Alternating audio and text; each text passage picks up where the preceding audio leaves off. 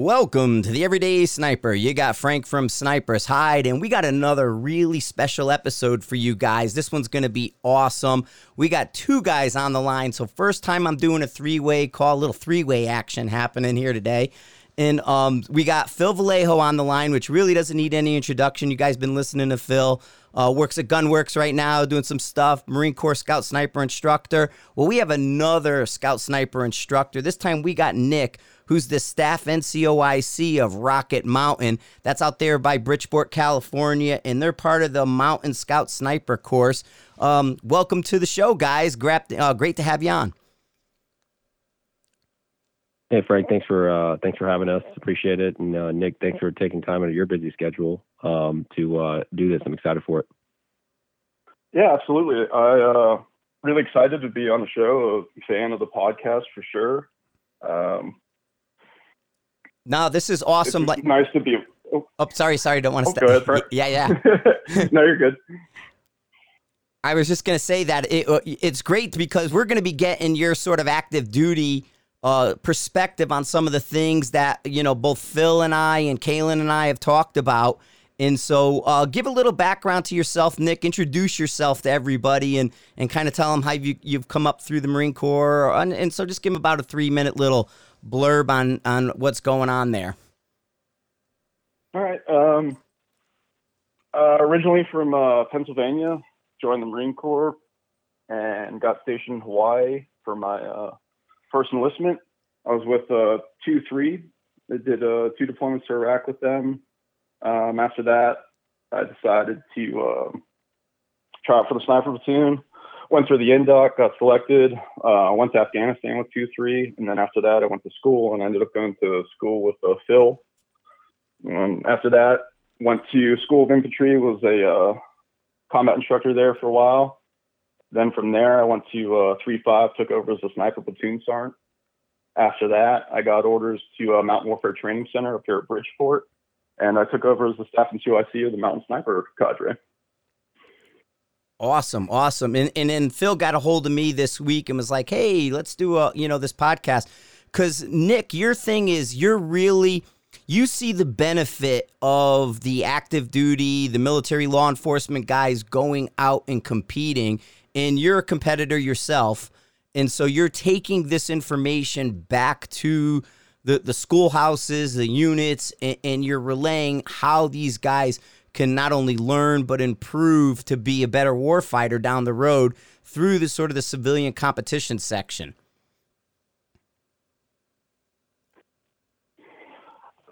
Yeah, so uh, when I went through sniper school, I remember like when I graduated, I was like, you know, I, I knew everything. You know, I, I thought, you know, 308 was, was God's caliber and that, you know, I had mastered a long gun.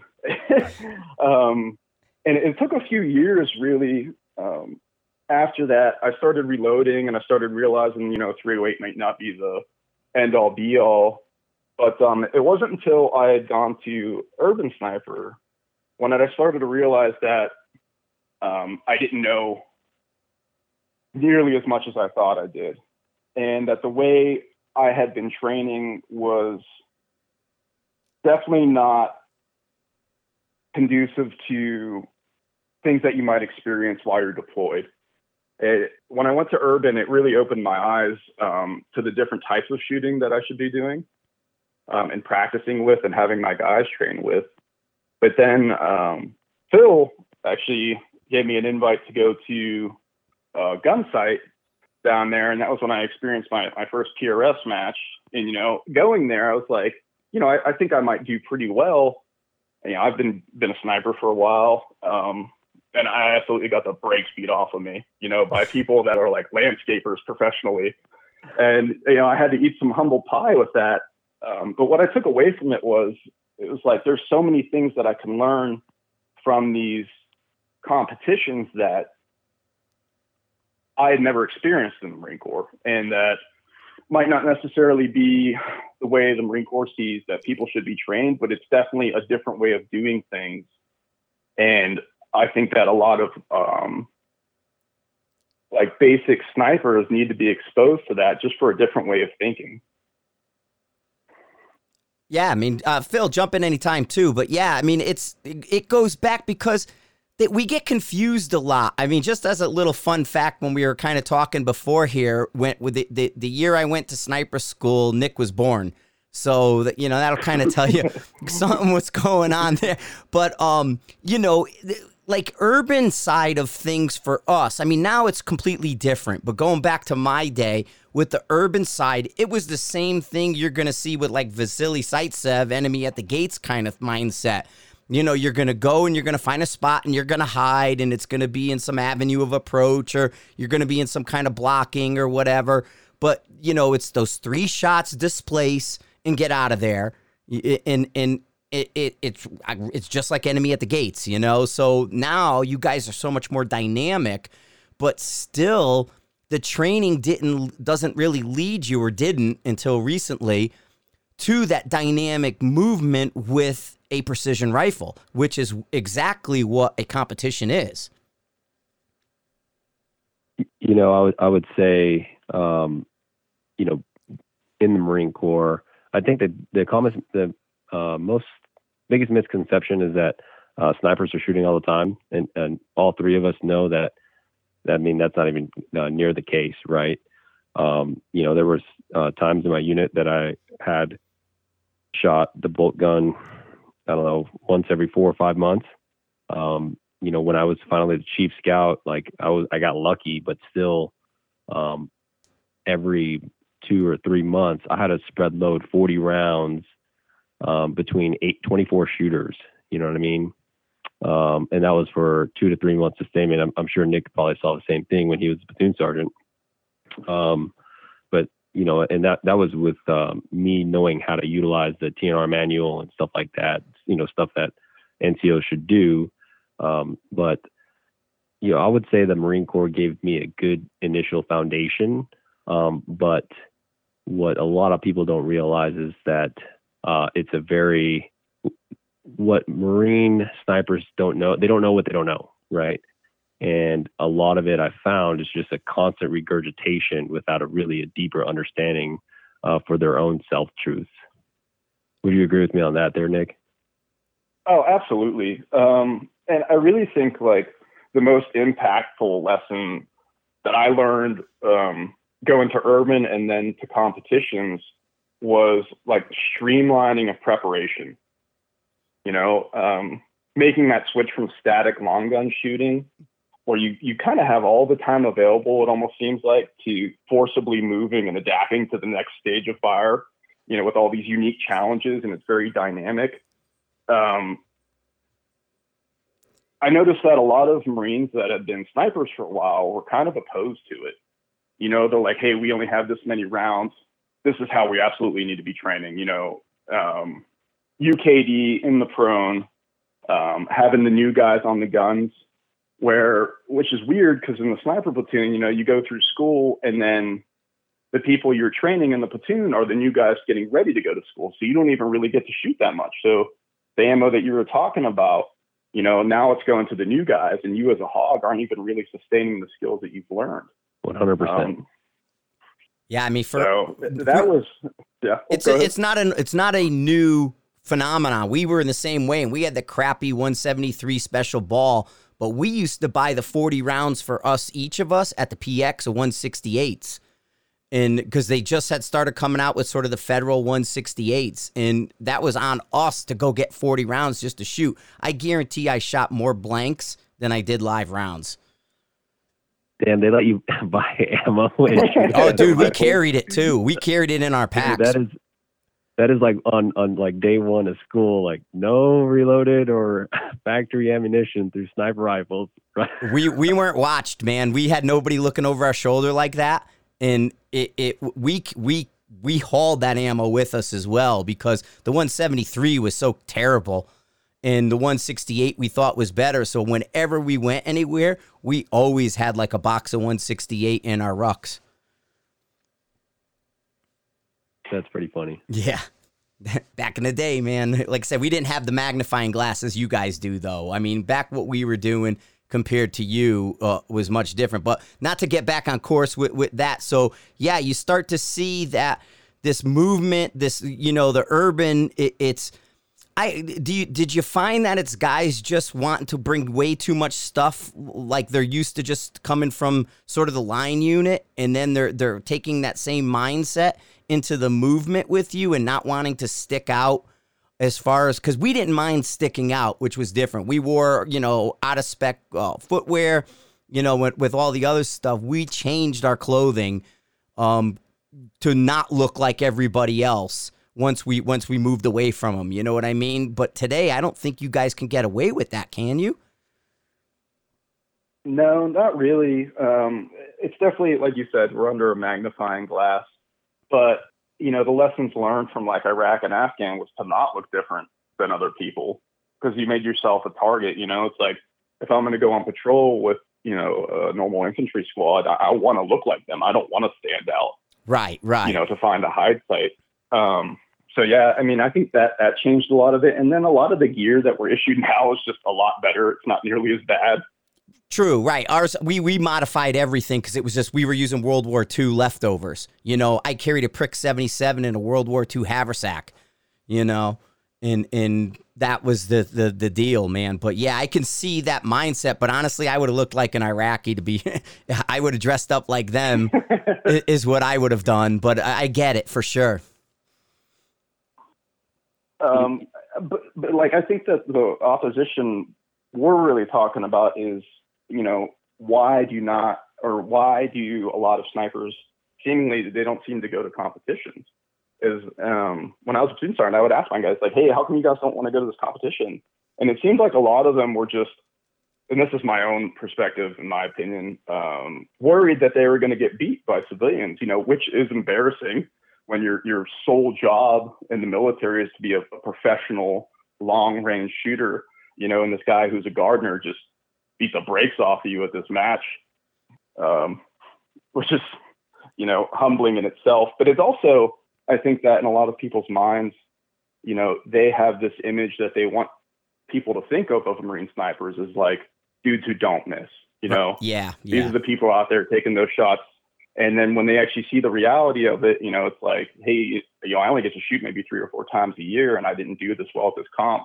And now these civilians see that too, um, you know, which hurts. You know, like your pride a little bit as a man. No, definitely, and and and so now you you're kind of going out to your first comp. You did the Gunsight. What was your second comp like? Did you cha- change anything? in in how you approached it after that first match? Where, where you know. It's a great question. Uh, I'm, I'm, curious to hear this. Yeah. so I, I got really, really lucky with how I got introduced to the competitive shooting side. Um, I went to a club match before the Gunsight match because I was like, hey, I, I need to see what's going on with this. And I met uh, Nico Detour there and he kind of um, you know showed me some tips and tricks and this and that and helped me out along the way and that, at gunsight he was also in the same squad with me and giving me some some tips um, i think that after that before my my next match was really an evaluation of the gear that i carried. Um, i took a 223 to my first match. Okay. At gunsight. So i was like okay 223 not the best for this. Um, you know, people do well with it, but uh, I just I was using a Savage action at the time, um, and some other people really helped me out along the way too. Uh, Nick Owens from Owens Armory hooked me up.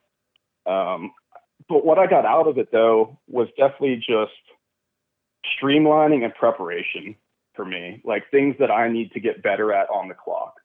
Going into each stage with like a mental checklist of like, are my dopes written on my, you know, my arm bar? Um, do I have the dope already dialed on the scope before I go into it? Um, watching wind as other shooters shoot, making sure that my kestrel is in yards, not meters, because coming from military shooting, everything in meters. And I think I shot my first two stages um, in meters instead of yards and definitely had a lot of misses.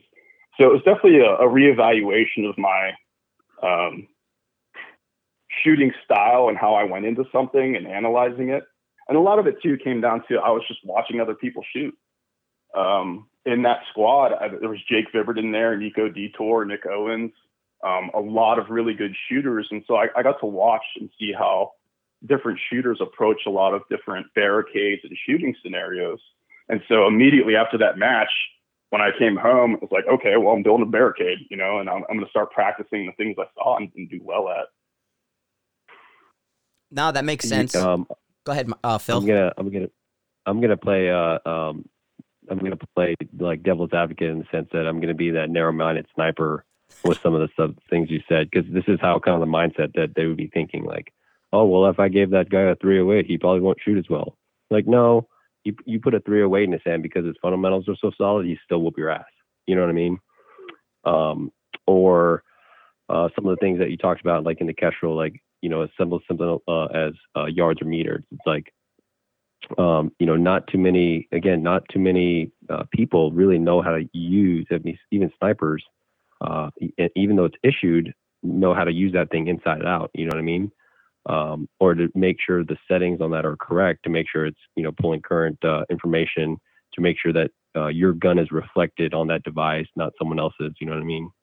Um, you know, simple steps like that that are are you know, killer, especially if you're, you know, now you're overseas and, you know, you're ready to take a shot, the only one shot and, you know, targets at 600, but you're on your SAS, you're on your SAS and the, the main gun on your profile is the 40. Completely two different dopes. You know what I mean? Yep. And also so, how you so how you trued it. To, go ahead, go ahead, Nick. Um, but yeah, how you trued it is another thing. But go, go, you go, Nick, and then I'll kind of throw this in. Um, but I mean, this comes back to something that you know you you preach a lot in a lot of your posts. You know, having hard data, right? Yeah. So if I had gone up on the line, you know, with hard data on my armband instead of just immediately writing down with the Kestrel, I probably would have caught those errors. I would have been like, oh, 560 yards, you know, 3.7 mils. Well, why is my Kestrel telling me, you know, two mils? You know, it, it would have been a, a quick catch. And it is really important to have that hard data to fall back on just to make sure that yeah, it's a self check. One hundred percent.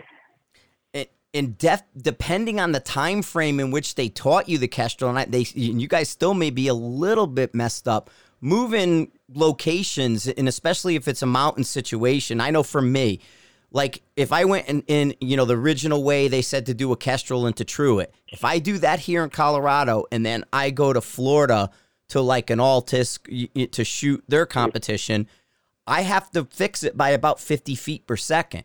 It doesn't translate automatically. It's it's 50 feet off. But if I find if I true the BC and then kind of just nudge the muzzle velocity, I don't see that big a swing. So I think they're now they're starting to tell you guys look at the BC as well.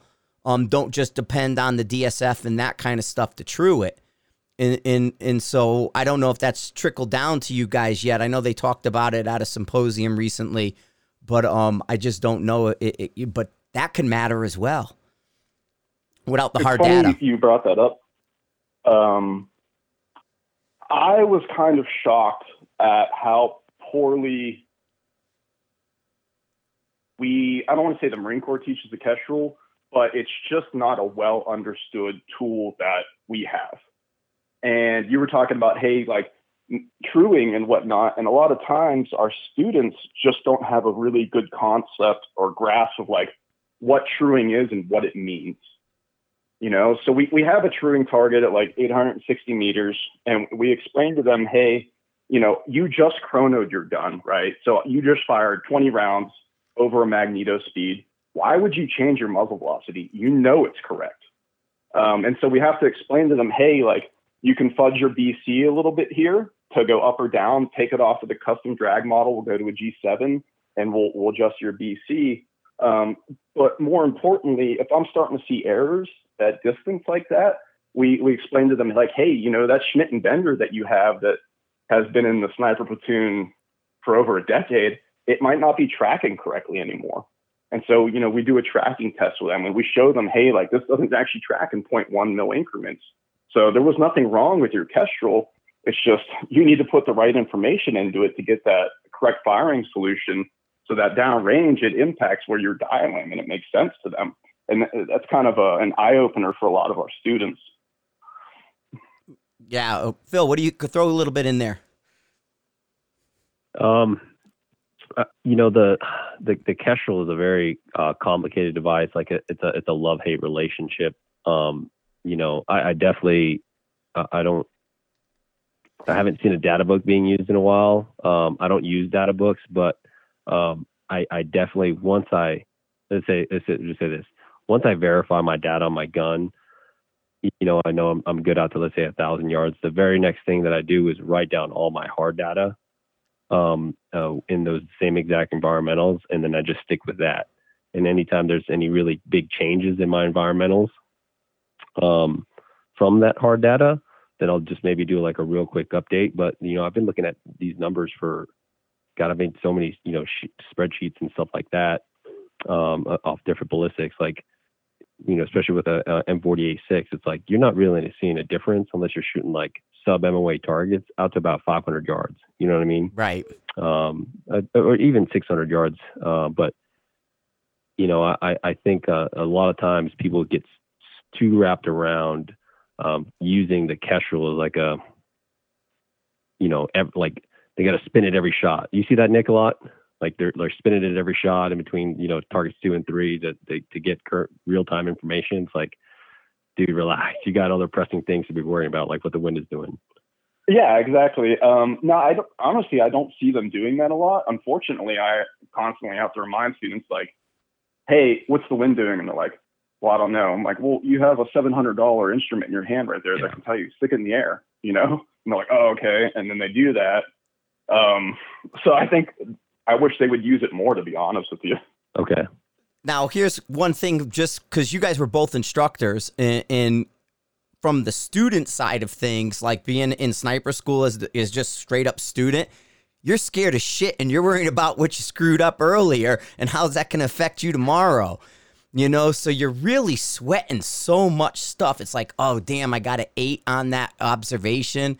You know what am i going to do now? What oh man i better get a 12 or 10 i don't know if you guys do 10 or 12 and um anymore but it's it's like you know i didn't do quite as well with this. And and so there's so much pressure because it's so easy to fail out that i think that the kestrel becomes a little overwhelming when you have to start digging into those menus for a guy who's sweating everything, uh, you know, in that course that can kick you out? You know, I would say, you know, when I went through mountain, even sniper school, um, and, and when I was an instructor at sniper school, um, but I, I, specifically remember my time at mountain because um, what they'll always tell you is that mountain sniper school is the hardest follow-on sniper school that you'll ever go to, uh, which I, I, think is true. I think it's at, at the highest attrition rate out of all the other schools. Um, but you know, I, I specifically remember my instructors giving me all the answers to the test.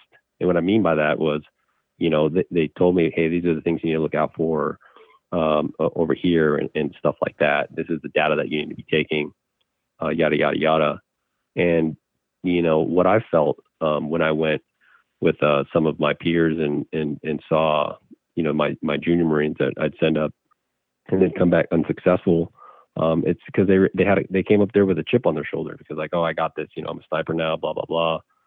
Uh, but you know even the basic things that you don't you fail to do will kill you up there. And well, that would go to the process that Nick was talking about. You know that prior proper planning kind of thing to exactly. get to a competition, to to put all the you know put all your ducks in order to make sure before you step out that door that you you know you know where it's going. Do you have your armbar going on? Do you have your hardcore data? You know your hard copy data. You know, in case you drop the friggin' Kestrel down the side of the mountain. You, you know, it's not going to be a case where the Kestrel breaks on you. It's going to be a case where you you break it. It gets run over by a friggin' truck. It, you drop it off the side of a hill. It, it's going to be something stupid that screws a Kestrel up. So it, to me, while like Phil's saying with the data book, yeah, I'm I'm preaching data books hard again, but at the same time, I know you're not going to carry it, but at least be able to take that sheet out and and and have it as a backup.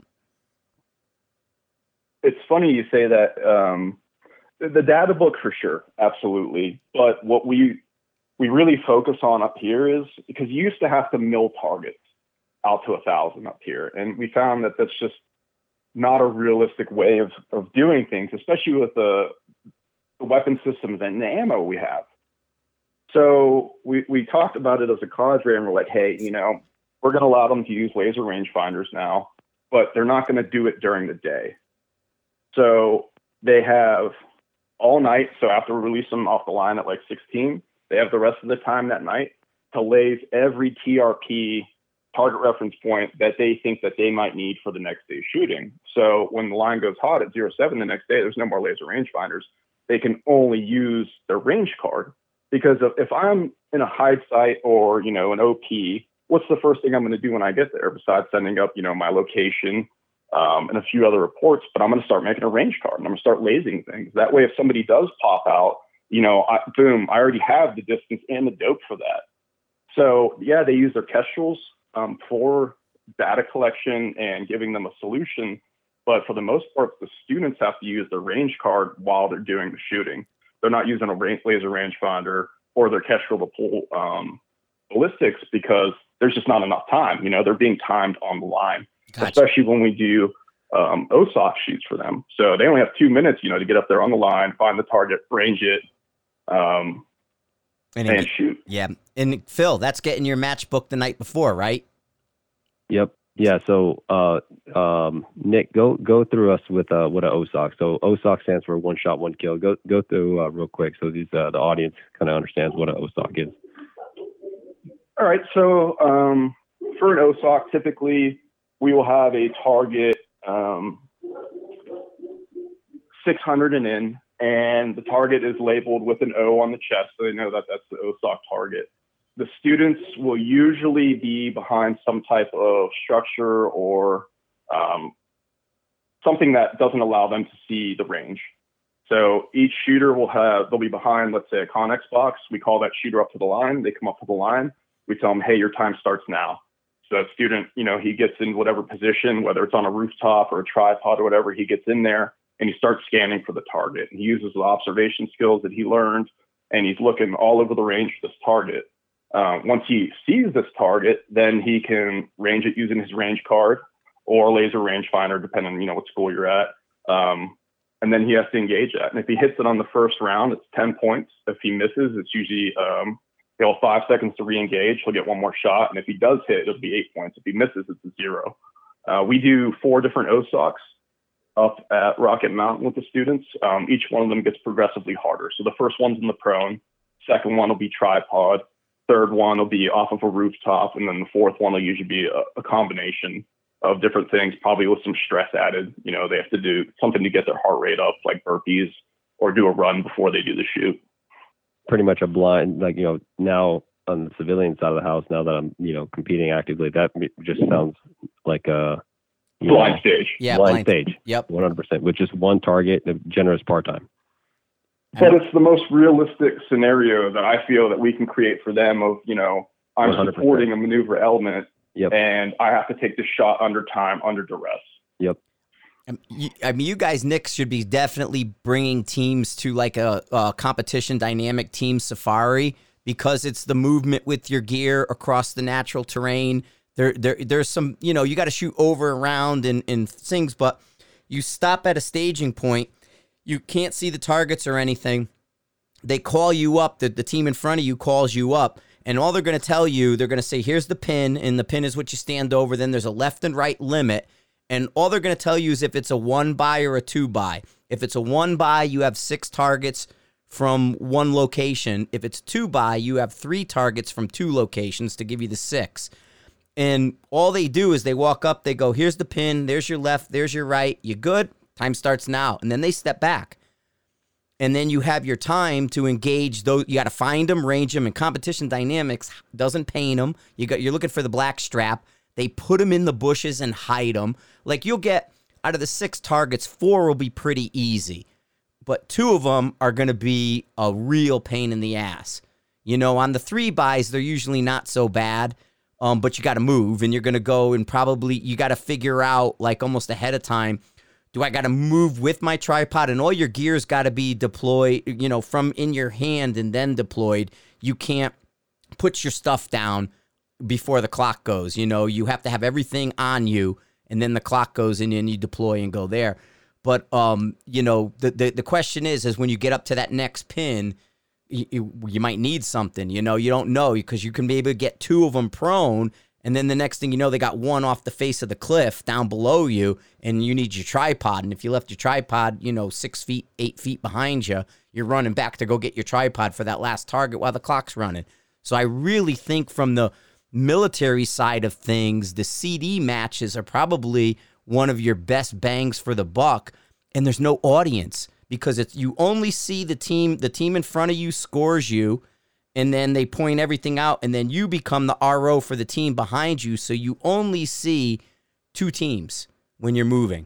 There's no real kind of audience watching. And I think that would be great for guys with the with the egos and and who don't want to be embarrassed or anything like that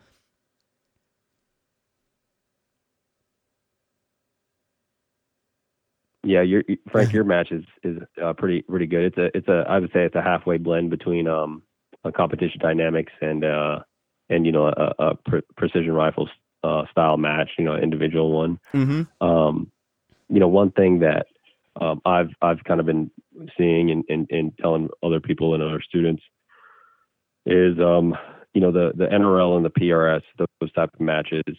Th- those are matches that allow you to just strictly focus on shooting, right? Um, your your shooting ability, your ability to build positions on the clock, uh, you know, maybe not really read, read wind, but uh, you know, make corrections and stuff like that. Um, you know, when you go to like let's say like a, a, a military style competition like Mammoth or like Bushnell Sniper Comp, um, those are those are on the, along the same lines of like a, a sniper competition that I did in the military, where they're like critical thinking. So not much shooting, but critical thinking, if that makes sense. So like you're you're trying to figure out, okay, well, if I have to make this time hack, you know, this is and, and you you gotta go through all these obstacles or whatever the case is. Um, you know, how am I gonna get, you know, the uh, you know, my shots off or whatever. Um, and then, you know, find the targets obviously. Um, so that, you know, that incorporates a lot of skill. So, you know, I always I always say that, you know, if you just want to work strictly on shooting, you know, attend an individual PRS or NRL match. That'll just exercise your shooting ability, and that's. That's all they're testing. But now you want to go more to like, okay, my ability to range my target, use my gear on the clock, stuff like that. Um, you know, now now I need to experiment into the you know team matches, uh, competition dynamics, or you know Bushnell or Mammoth. Yep, and then the Sniper Side Cup because Carl does have that same background as you guys, all of us. You know, yep. Carl Taylor was a was a, a, sniper, Marine Corps sniper, and you know he was an instructor, but he's a platoon, a platoon sergeant. And then he has the the Army sniper group up there for the uh, the West Coast that use that facility after the Cup. Um, and so yes, we are find it, range it, engage it. You know what I mean? And it's all on the clock. Uh, so it, it's a very similar thing. It's just not as hidden as a competition dynamics where our targets are a little easier to find though we do do the wide you know the, the, wide field of view there where you're kind of like transitioning from straight on to 45 degrees this way to another 15 degrees up and over over here. So you're, you're moving your your angles a bit. And, and so i think that would be uh, you know something to that. But uh, on the to you know to kind of circle back around to where we were i want to come back to the urban side of things that nick was talking about it, because that is sort of the prs nrl speed element to it and the movement and having your gear in place because i think that's a big thing uh, is the mindset of where what are you going to bring in that building and how are you going to build a position and then where are you going to move from there and there and there's a lot of different things going on. Is is it are you going to be camping out there is it a raid? Are you going to be in and be out? You know the the different scenarios you guys might see. So i, I kind of think we, we went off a little bit when nick was focusing in on that and you know let's let's kind of circle back to that. So one question i have for nick uh, because you know i never got to go back to the um, uh, the fleet after I left uh, sniper school as an instructor. You know, I went got straight out and went to Gunwerks. But um, now that you've uh, done a couple comps now, Nick, and you've you've obviously experienced with some some gear that um, competitors use. What gear have you brought back to the community that you would you would essentially put in your back and, and take on a mission? Um, so probably two things, right? Uh, a tripod that wasn't meant for a uh, digital camera uh, bought from Walmart for thirty dollars. Uh, that was absolutely mind blowing to me. You know, um, for a long time we used the Manfrotto tripods, which were really great. You know, but we were making our own kind of little hog saddle before hog saddle was a thing. I remember going to Home Depot and buying a deck U joint and putting isomat in there, and you know, and that's what my gun sat in. Um, and then the hog saddle came out, and I'm like, oh my god, this is amazing, you know, like this is awesome. And then I discovered like Arca Rail, and I'm like, oh my god, this is amazing, you know. And I have this carbon fiber tripod that I can do pull ups off of, and it only weighs you know five pounds. Um, and I show students, you know, like a carbon fiber tripod compared to the tripods that were issued. And I'm not knocking on the gear that were issued, but it's just such a difference of the stability that you can achieve off of these aftermarket tripods. Um, so I think a better tripod, number one. And then two, having a, a solid bag that could be used for a lot of different things. And I'm a big proponent of having like things that have multiple uses, right? Um, so yeah, I could definitely use my ruck to shoot off as a as a bag or whatnot. But some of the the bags that are now out there are just so diverse that you can use them for so many things. You know, I can use it as a rear bag. I can use it off of a barricade. You know, I can throw it on top of my tripod if I want to lock in for Arca. Um, so I think that those two things right there are probably the, the biggest change to my gear loadout that I have. I have this really awesome bag from uh, Chaz Bales at Warhorse Development. It's um, just a little little four legged bag, and it's got a lightweight fill that I can use as a rear bag. Yeah, the Comanche position bag. Yep, and it only weighs it weighs under a pound, so nobody can complain. Well, like, oh, that's a gamer bag. You know, you wouldn't actually take that on a mission.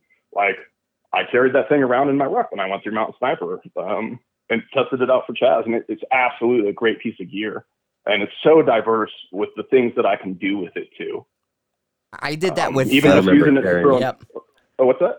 Go ahead, I remember carrying around a four pound uh, freaking sand, stock, literally made out of sand. Like, okay, you, can't tell me what I won't put in my pack.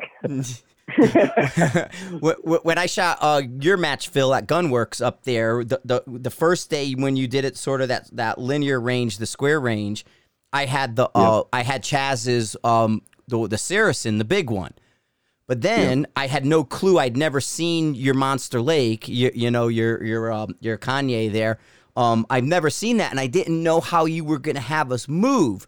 So the that day I carried the Comanche because I had the Comanche with nice. me then, and I I reduced my bag down in my rear bag that I carried was an air filled one. I had a tab air filled one. So I switched all my sand filled bags from the first day, the PRS style day, and when we did the hunting field course day, which I thought was awesome. You guys did a fantastic job on that. Um, it, I switched to an air filled rear bag and then the Chaz's uh, uh, Comanche that with the lighter fill in it, and that's how I did just because it was an unknown to me. That's awesome. Nick, you got you got something? No, I mean that those two items right there are probably the, the biggest upgrades to the gear that I carry or don't carry. You know, I, I too also had that giant, um, large sock filled with sand that probably weighed four pounds that really didn't provide a whole lot. I'm glad you brought that up. Um, uh, the tripod and the bag, because uh, those are, you know, those are, I would say, you know, two important kits that I that I always have. Um, you know the the the tripod um you know i i just launched my match um uh today registration today you know my guns uh Gunwerks we call it long range experience now just because uh westlake is still in the air. Um but uh you know i've been getting mixed reviews on on uh you know my last match. Uh, for those that didn't attend it there's a lot of tripod deployment. And um you know the reason i did that is is because you know, I, I realize there's so many competitive shooters out there that don't know how to shoot off their tripod. And and again, going back to the uh, you know uh, Frank and I's um, talk our last podcast about understanding about being a precision rifleman, um, about the precision rifleman versus the precision rifle shooter. I mean, a rifleman should know how to utilize, I believe, a, a tripod because I mean, it just takes his ability to shoot. I mean, you know, that system super far away still. You know what I mean? In any position you can think of, as long as you know how to deploy it correctly. You know what I mean? You know, so like everyone again can shoot MOA in the prone stuff like that. Everyone's always posting groups. Well, you, once you get them off their belly, it's like, okay, are you still a MOA shooter out to a thousand yards? Probably not. You know what I mean? But with a tripod, you know, you can definitely still be an MOA shooter, standing, kneeling, sitting. You know what I mean? With a with a, a tripod as your front support. Um, so you know that's one of the things I exercise at my last match because I want I want the guys to to to come out of my match being a better rifleman and being able to understand what their tripod that they mo- ma- mainly use for uh, like binos and spotting scopes, what it's capable of. Yeah, and I have one real quick point on that. I if I had to like shave gear to go move, I my one piece of gear, just like Nick says. If I only could take one thing, if they said, "Dude, you got to go from A to B," you got things in between that you have to, you have to, you know, problems you have to solve with your rifle. I want a tripod, and if I have to like slim gear down, I'm gonna take my bipod and get rid of it before I'm gonna get rid of a tripod. Boom. So Nick and absolutely, I, it's yeah, it's so versatile too. I think I'll never forget the day that I watched somebody use a tripod as rear support, but not in the way that I thought it was going to be used. You know, um, when Marines think about rear support, like, oh, you know, I put the buttstock on top of the back of it. I watched this dude pinch his buttstock to the side of his tripod that was fully extended and clean the stage. And I'm like, that's insane. You know, if that was like uh, an actual combat scenario, he transitioned probably between four or five different shooting positions in 60 seconds and had impacts on all of the targets in that time. It just amazed me at how stable it was, not being used as like traditional tripod, but just as a rear support very quickly. One quick question: Are you yeah. guys using arm bars like as a um, you know your your risk commanders as a standard piece of gear, or is guys not doing that? Um, so there is no standard issue arm bar or whatnot. To be honest with you, I use a ID card holder with a um, uh, index card slid in it, so I can see the lines, and then I write on top of that with a grease pen. Um, that's exactly what I use. Yeah, that the ID card holder that I, you know, you got at the PX like ten bucks, and then just cut the uh, just made it, you know, the the straps short enough to just put it on my forearm. Yeah, Dick's Sporting Goods, man. The the pop football section. Go to the football section in Dick's Sporting Goods. They're like twelve dollars, and and to me that should be another piece of kit that becomes something that's standardized for everybody because having that data so accessible and and to kind of show them that it has that like focus on the electronics like phil was talking about are they spinning that kestrel every time they get up? Are they, you know does every new stage if you see a guy and, and just kind of throw this out there to the world but if you see a guy who goes to every stage and starts spinning his kestrel eh, i'm kind of not a fan of that like phil was sort of implying uh, a little uh, earlier but it's like you know if you got hard data for the, for that DA or, or that location or however you want to do it if you you know showed up early at the match and like Bo was a great example of what Nick was saying to build a range card and do that the day before when we showed up to check zeros.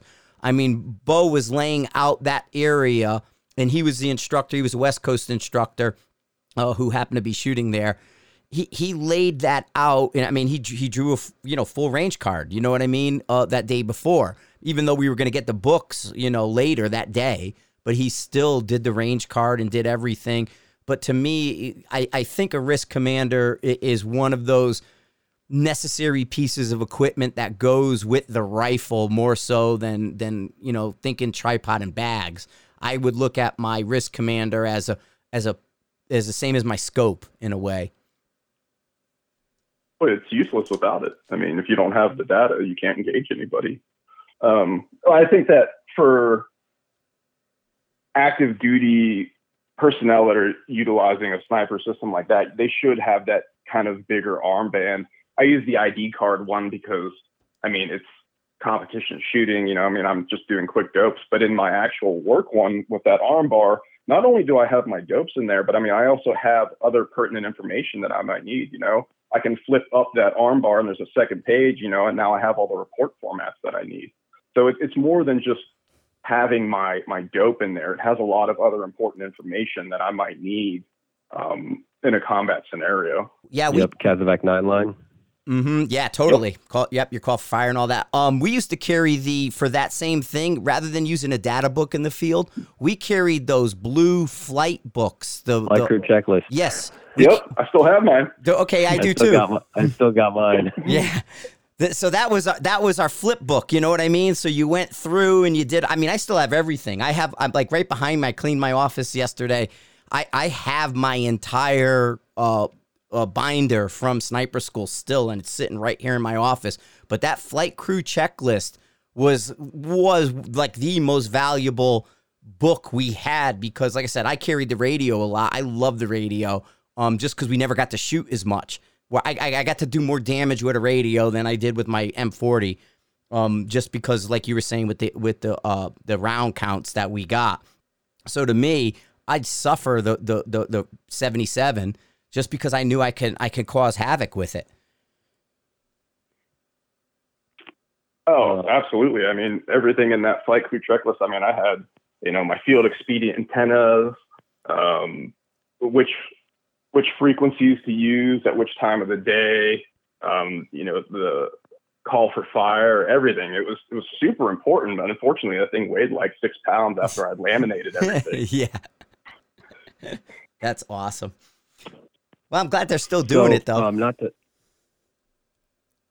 not to uh, do a big kick left here, but uh, I'm curious for for Nick. Um, what what kind of um, uh, you know, let's say day one fundamental uh, errors do you see um, with some of the students that go through your course? Because uh, for the audience to keep in mind, um, Nick works at a follow-on sniper course. So, like, in order to attend Nick's course at Mountain Sniper, you have to already been uh, graduated the, the basic sniper course. So everyone essentially is on the same baseline, et cetera, et cetera. Um, but do you still you normally see, you know, let's say day one errors, um, you know, when you're uh, when you're out there at the range? Absolutely. So day one, um, we sat down as a cadre and we talked about, you know, what do we want to accomplish with day one? Because I, I honestly feel that's probably the most important day because of their zero. Um, and a lot of times we identify, you know, problems with guns, problems with scopes, et cetera, just because of that day and the, um, I don't say exercise, but the different types of shoots that we do. So to alleviate a lot of those day one errors, as you say, you know, we start off with um, the traditional zero. Hey, you guys get down the prone, get a good zero, um, chrono your guns. And then we move into um, paper drills at 100 for most of the uh, morning of the first day. So they'll do everything from um, dropping down to the prone from the standing and have 10 seconds to take a shot. So they do that 10 times, and then we'll evaluate their group.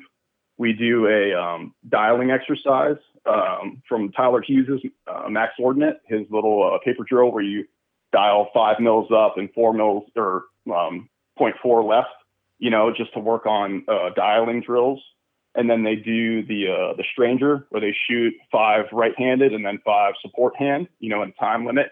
And the reason we do it like that is we, we want to break the rust because some of these dudes, and we're like, hey, when was the last time you shot? And they're like, not since I went to sniper school, you know, a year ago. Um, so we don't want to put them, you know, on steel right away. We want them to see, you know, all those little errors that you make, you know, with bad fundamentals on paper.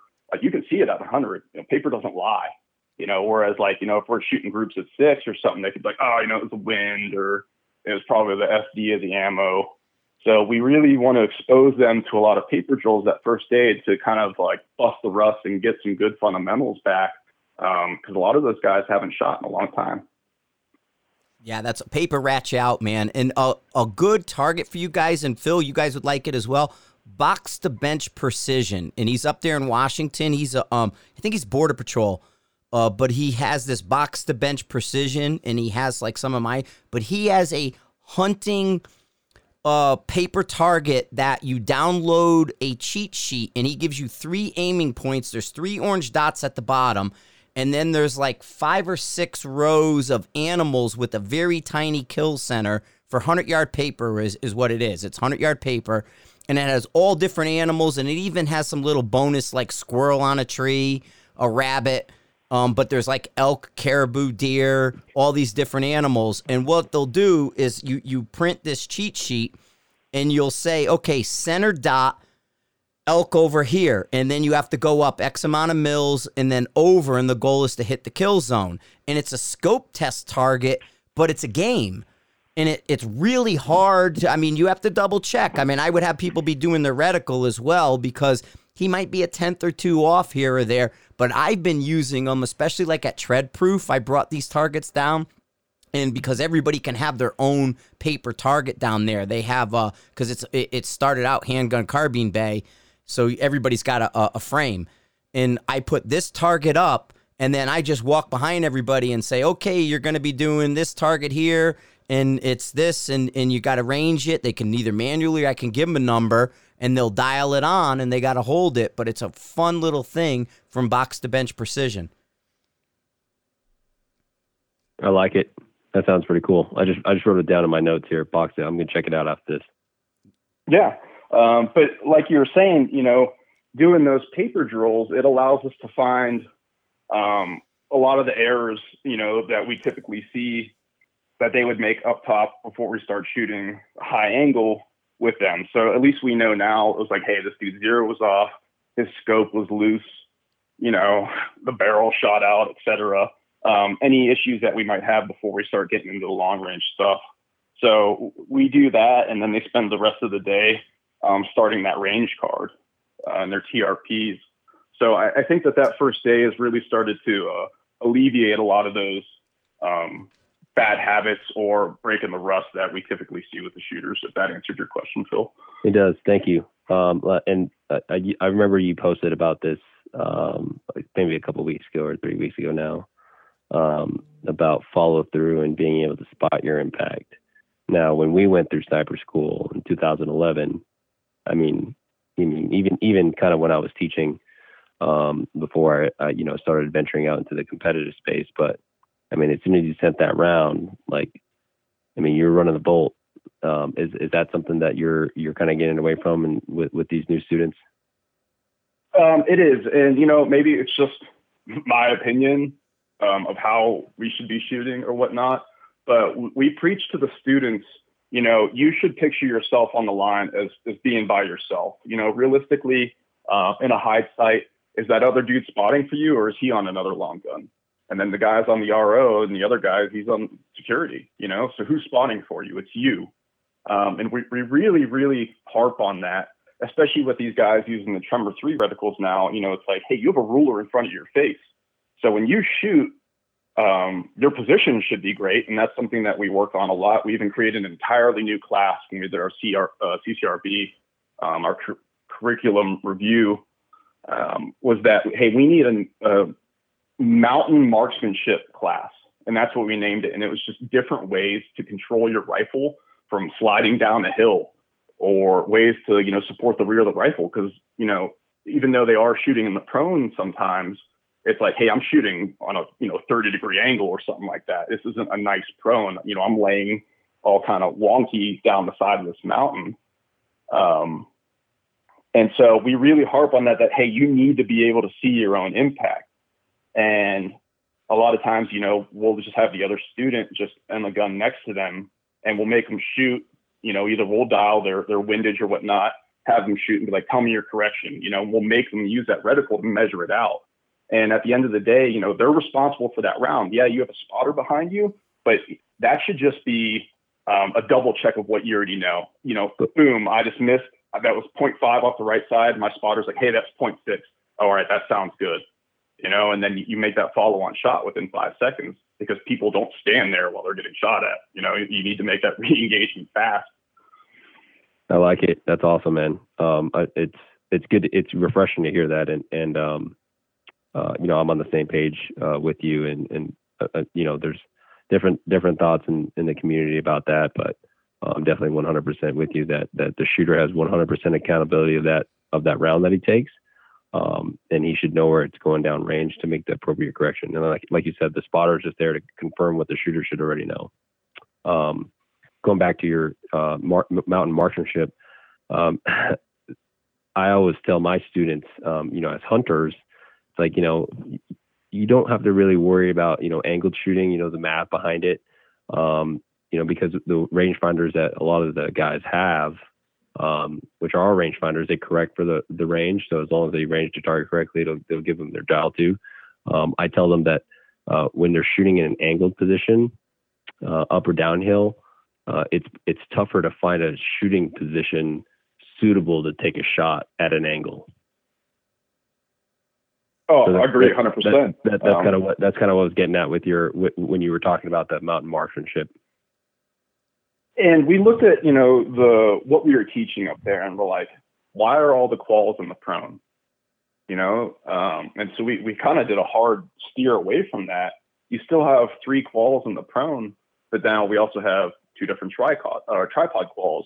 We have barricade quals, and what kind of bothers me too, uh, a lot of Marines are like, "Oh no, why are you shooting off of barricades from mountain?" It's like, well, dude, it's not not an urban barricade, right? I can't plant trees on top of Rocket Mountain, this barren wasteland.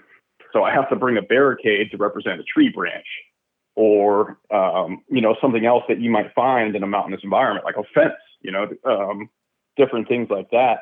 Or a so, big ass rock.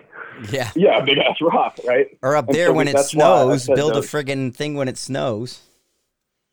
Yeah. so that's why I said, you know, like having that tripod in that bag to be able to shoot off lots of different options. And we even included a sniper challenge at the end too, where they have to run to different stations under time and figure out how to shoot off of, you know, different props that are there, such as, um, you know, a barrel, 55 gallon barrel off of uh, a cattle gate, um, a rooftop that's angled up. And those are, that's part of our uphill shoot. So we change things up a little bit on them and make them shoot uphill instead of downhill off of uh, barricades and props.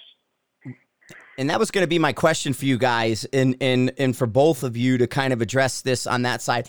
Is the movement to kind of like if you think of a, a, a stage at a competition, okay, so you stand and say five yards back from the prop or whatever they've given you, and to me, this is where you see like Phil with the tripods and different things where people get tangled in their gear and things like that. So you have this sort of five yard move forward, drop down, build your position. And it's one thing to kind of give somebody three minutes to build a position. It's another thing to have that 90 seconds or under this time limit to sort of get in and out of the different positions you may have to do. You know, now they've sort of limited the movement where you're, you're kind of just going up and down a ladder but at the same time, we used to kind of move it where if you shot off this prop, okay, you got to displace to this one, and then you got to build off of that. Then you're going to displace to the next one. That was sort of how we used to do it because we had more space than than they do sort of now. But what kind of training do you give guys to practice getting in and out of the position without getting tangled in their equipment, understanding you know, my, my, my, my Comanche bag's going on top of this rock. My rifle's going to go here. I'm going to use this, like you were saying, the tripod leg for rear support without getting tangled in it. And that kind of movement, what I what I mean. I mean, we, we we're so used to kind of the longer movements, the land nav type of deals, or or kind of sprinting from here to here. But it's those, you know, you're going from that sitting, kneeling, standing with gear and equipment while still trying to build a position at the same time as quickly and effectively as possible?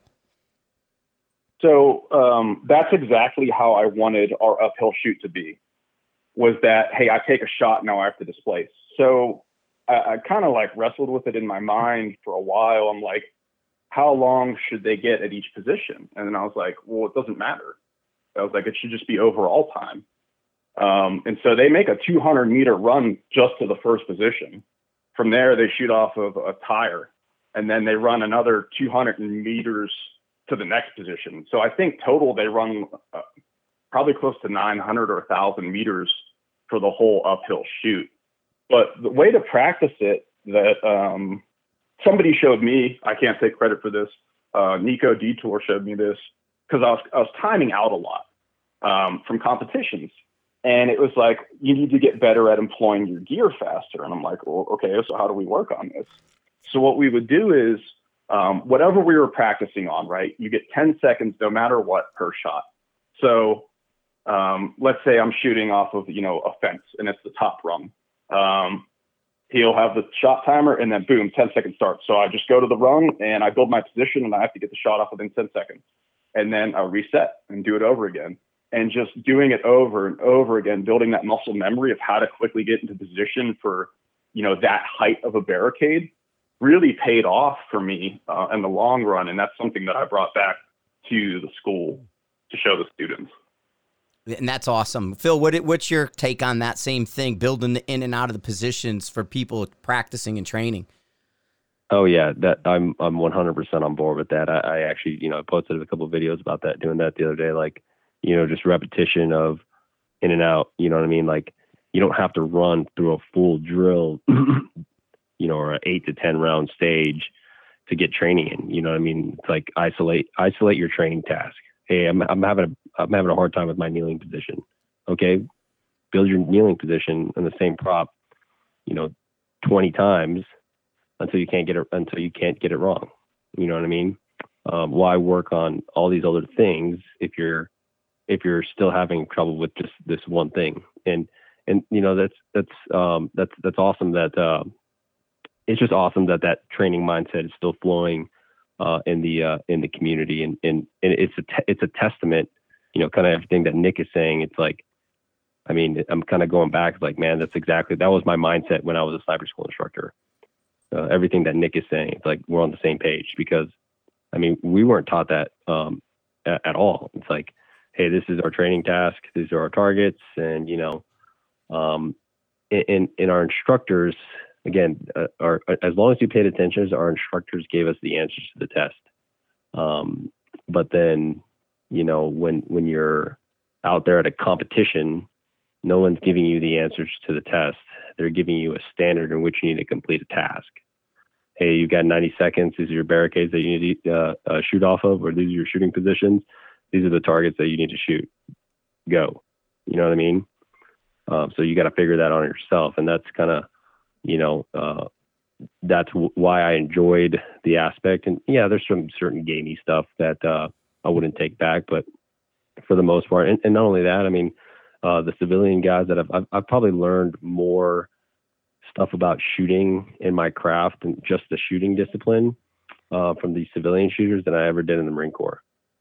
Oh yeah, easily. I mean, that was what attracted me down to Texas and all that. You know, coming off and, and having the chip on your shoulder, and then you go down there because they invite you, and it's like, holy shit, these guys are friggin' not only fast, they're accurate, they're moving around, eh, you know, like you know, spider monkeys and stuff, and it's like, holy cow, man we never did this. We were, you know, slow, methodical, you know, don't let them see the brass coming out of your, you know. and and it's like, man, forget, you know, who cares? Run that damn bolt, go do it and don't sweat it. If they if they see your brass, you've already failed, you know, that kind of deal. No, definitely a time and place for everything. I, I appreciate uh, Nick definitely sharing um, sharing his uh, his concepts and kind of what he's doing right now in, in the active duty. Because, because you know, if I, if being honest with you, this is what I tell everyone. Like, you know, that's why I compete. That's why I put myself out there. Because, you know, if if I figured, you know, once these guys realize, oh, he's a sniper and stuff like that, it's like, well, he's going out there and kind of, you know, putting himself out there. Like, why shouldn't I be able to do that? You know, um, hoping to just get guys like us in the community just out there competing, just because I know what I mean. I know what they're not getting back in their units. Um, uh, you know, not to say that uh, you know their leadership or whatever is not you know setting up stellar training, but just a whole nother world um, that they could essentially tap into um, that uh, the military side um, hasn't yet offered. Well, you're being proactive. You know, it's it's not your it, while we're still engaged in sort of the last war, if you want to put it. It's it's still the, it's the present war, really. But like for me, we were we were fighting Vietnam in the in the 80s, you know, and that didn't really do us any favors. Uh, you know, because everything changed when I deployed and went to the Gulf, and now I'm on a ship that you know they never really did anything, and I'm fast roping onto an oil platform and it's like, well, everything I did was in the woods in the prone. And, and, and you know, well, wait a minute here. But now you guys have uh, you're, you're you're in the present really, but you're being proactive and looking down the line because I mean the woods are disappearing in a way, nobody wants to you know nobody's fighting for a palm tree really they're they're they're fighting for a, a, valuable piece of real estate which is a building and a location and and so it, it's a different sort of mindset and I, I, I can really appreciate kind of what's going on nick is there anything you want to because uh, i'm coming up on the hour for you guys and i don't want to keep you too long um but this has been a great conversation but nick you want to wrap anything up on like like what you're seeing and to drive guys to kind of get out of their, their, their hide and, and to come out into the light to, to do some of this stuff? I mean, throw it out there. I mean, it's what I tell all of our students, and I mean, even other snipers, you know, that are in the cadre or whatnot. Um, it, it, I probably had the, the best mentor I ever had was Gene Hauenstein at Urban, and he said it best. You know, if you have the title sniper, you should be the most knowledgeable dude in the room about a bolt gun. Um, and until people take ownership of that, they're never really going to succeed as snipers. Um, just get involved with it. Uh, read about reloading. Get involved in a competition. It doesn't have to be a huge competition or anything. It can be a club match, you know, or even just with your buddies. Make it competitive. You know, push yourself. Um, and that's the way I hope the community starts to look at the shooting aspect of it. I know that there's a lot more than just shooting, and we have to be incredibly well rounded in everything that we do, patrolling and calm. But at the end of the day, you still have the title sniper. And if you get put into a position where you have to take that shot and you miss, it's like, hey, man, that, that's your profession and you're failing at it. Do your job. right? Yeah, shoot better. Yeah.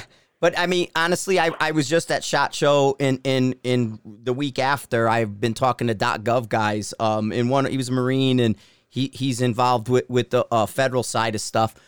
And he they're doing the same thing. They got one of their guys who's really big. He he's on the East Coast and he's really big doing the competitions. And they're they're trying to work with the qual because they're qual's prone as well and he's like, dude, tripod, tripod, tripod. And, and, and I mentioned this in, in the last one where, you know, they're, they're like through sniper craft and the different organizations for the law enforcement, they only had like three prone shots over the last year or two. All of them have been alternate positions. And so that's kind of what's going on with what you guys are doing. And it's just great to see that it, it, it's it's not that you're coming out of the military like in Phil's case, and going right into competition and saying, you know, and seeing people shooting better and being fast and being dynamic and going, oh, well, all that crap they did in the military, that's not right. I'm just going to focus on this. Instead, Phil's blending both of them together. He's bringing in that hunting aspect. He's he's being a well-rounded rifleman. He's not just being a competitor or a gamer or this. He, he he's not putting like a, a, a narrow label on himself. Uh, he, he's bringing it wide. Now we hear Nick, and Nick's doing the same thing. He's saying, I'm active duty. I need to broaden my horizons. And guys, you should get out there and do this competition stuff. It's going to make you a better warfighter. And it's not, it, it doesn't have to be one or the other. It should be all of the above. You know, like you're saying, if, if we're if we're gonna hold the title of sniper, well, we should be doing all these precision rifle sniper things regardless of what it's asking us to do. And we should have a knowledge behind it and why we're doing it. What's the why? Why are you going to do this? Why are you doing that thing? So it, it's really awesome to, to, to, that you guys you know reached out this way and and wanted to come on. I think this is going to be a, a you know a, a, a sort of pinned episode for a lot of people where where they're going to keep coming back to it because it's just it it's th- this is a master class on the direction people should be going and that it doesn't matter if you're military law enforcement competitive or just shoot for your own entertainment this is a master class on a direction you should be going right here yeah what what, what you i mean you nailed all of it uh, frank and i appreciate you uh, saying it the way you did um, you know and, and a lot of times people are you know, we, we talk about it, people bash you because you, you, you, you think they think that you're always bashing on the competition. It's like, no, like if you like, if you listen to Frank, like he wants you to get out there and shoot, you know what I mean? Um, but you know, people are always saying like, oh, Frank's always bashing competition shooters and stuff like that. It's like, well, there's some competitive shooters out there that, you know, are d bags, but it's not all of them, right? No, I don't Uh, bash. I don't. I don't bash the competition. I will Yeah, bash, don't bash the compe- competition. right. I will bash a competitors that that I Yep. think act unsportsmanlike, but I don't One hundred percent. Right. I don't bash competitions. I'm still going to them myself. If I hated them, why am I getting up and going? You know, Yep. that's the difference. And and I totally, dude, the Sniper's Hide Cup is the longest running competition that's been uninterrupted in a way. You know what I mean? There, there there's no other event that that's of its type that is still going um, that's been around longer. ASC maybe we're about the same time, but ASC's kind of under the radar a little bit. But other than that, you know, rifles only. Yes, they're still doing their competitions in the same manner, and and they were before me because they brought me down there. But as far as like a named event, the Sniper's Hide Cup is the longest running one. So I don't hate competitions. I've just seen the change in the competitor that didn't make me happy. And that's a di- that's that's a very important di- you know difference between saying I don't like competition. No, I just didn't like a certain direction competitors went. That's all. And and and you like you said, that's not everybody. That's ten percent. That's two percent. It it depends where you go and who's there. But it, it, it that's all. I'm just being a a, a, a, a troll about it. But that's how people absorb information today. But you're absolutely right, Phil. I mean, it, it this is this is what makes people a practical precision marksman, a practical precision rifleman, and and that's what we're trying to build here. We're we're not trying to build one trick ponies. Nope. Cool, man. It's Ra- been an awesome podcast. I appreciate it. Yeah, Nick, man. Uh, thanks, uh, thanks, Frank, for uh, letting us use your uh, your platform. Nick, thanks for uh, taking time out of your busy schedule, man. And thanks for uh, staying in the fight, dude. I, I really mean that. yeah, definitely. Absolutely. I, I, oh, Go, go ahead, Nick. You, you, I was just going to tell you just to wrap it up and give us give us an out for you as well. But um, I want you to have the last word. Yeah, I just wanted to um, say thanks for having me on the show and letting us talk about these things. Um, I'm really passionate about you know things that are going on in the community, and I know Phil is too. And hopefully, it, the word gets out to the right people and they, they take it to heart. So I appreciate you guys having me on, and uh, you guys have a good night. Yeah, my door is always open to you guys, man. Anytime you want to come on, just hit me on, you know, the same way you did, and, and we'll make this happen in the exact same manner. The door is always open to you. But uh, stay on the line really quick. I'm gonna end this out. I'll do the music and end it out, and then and then I'll just hang up with you. Okay? Sounds good. Here we go. Thanks, guys.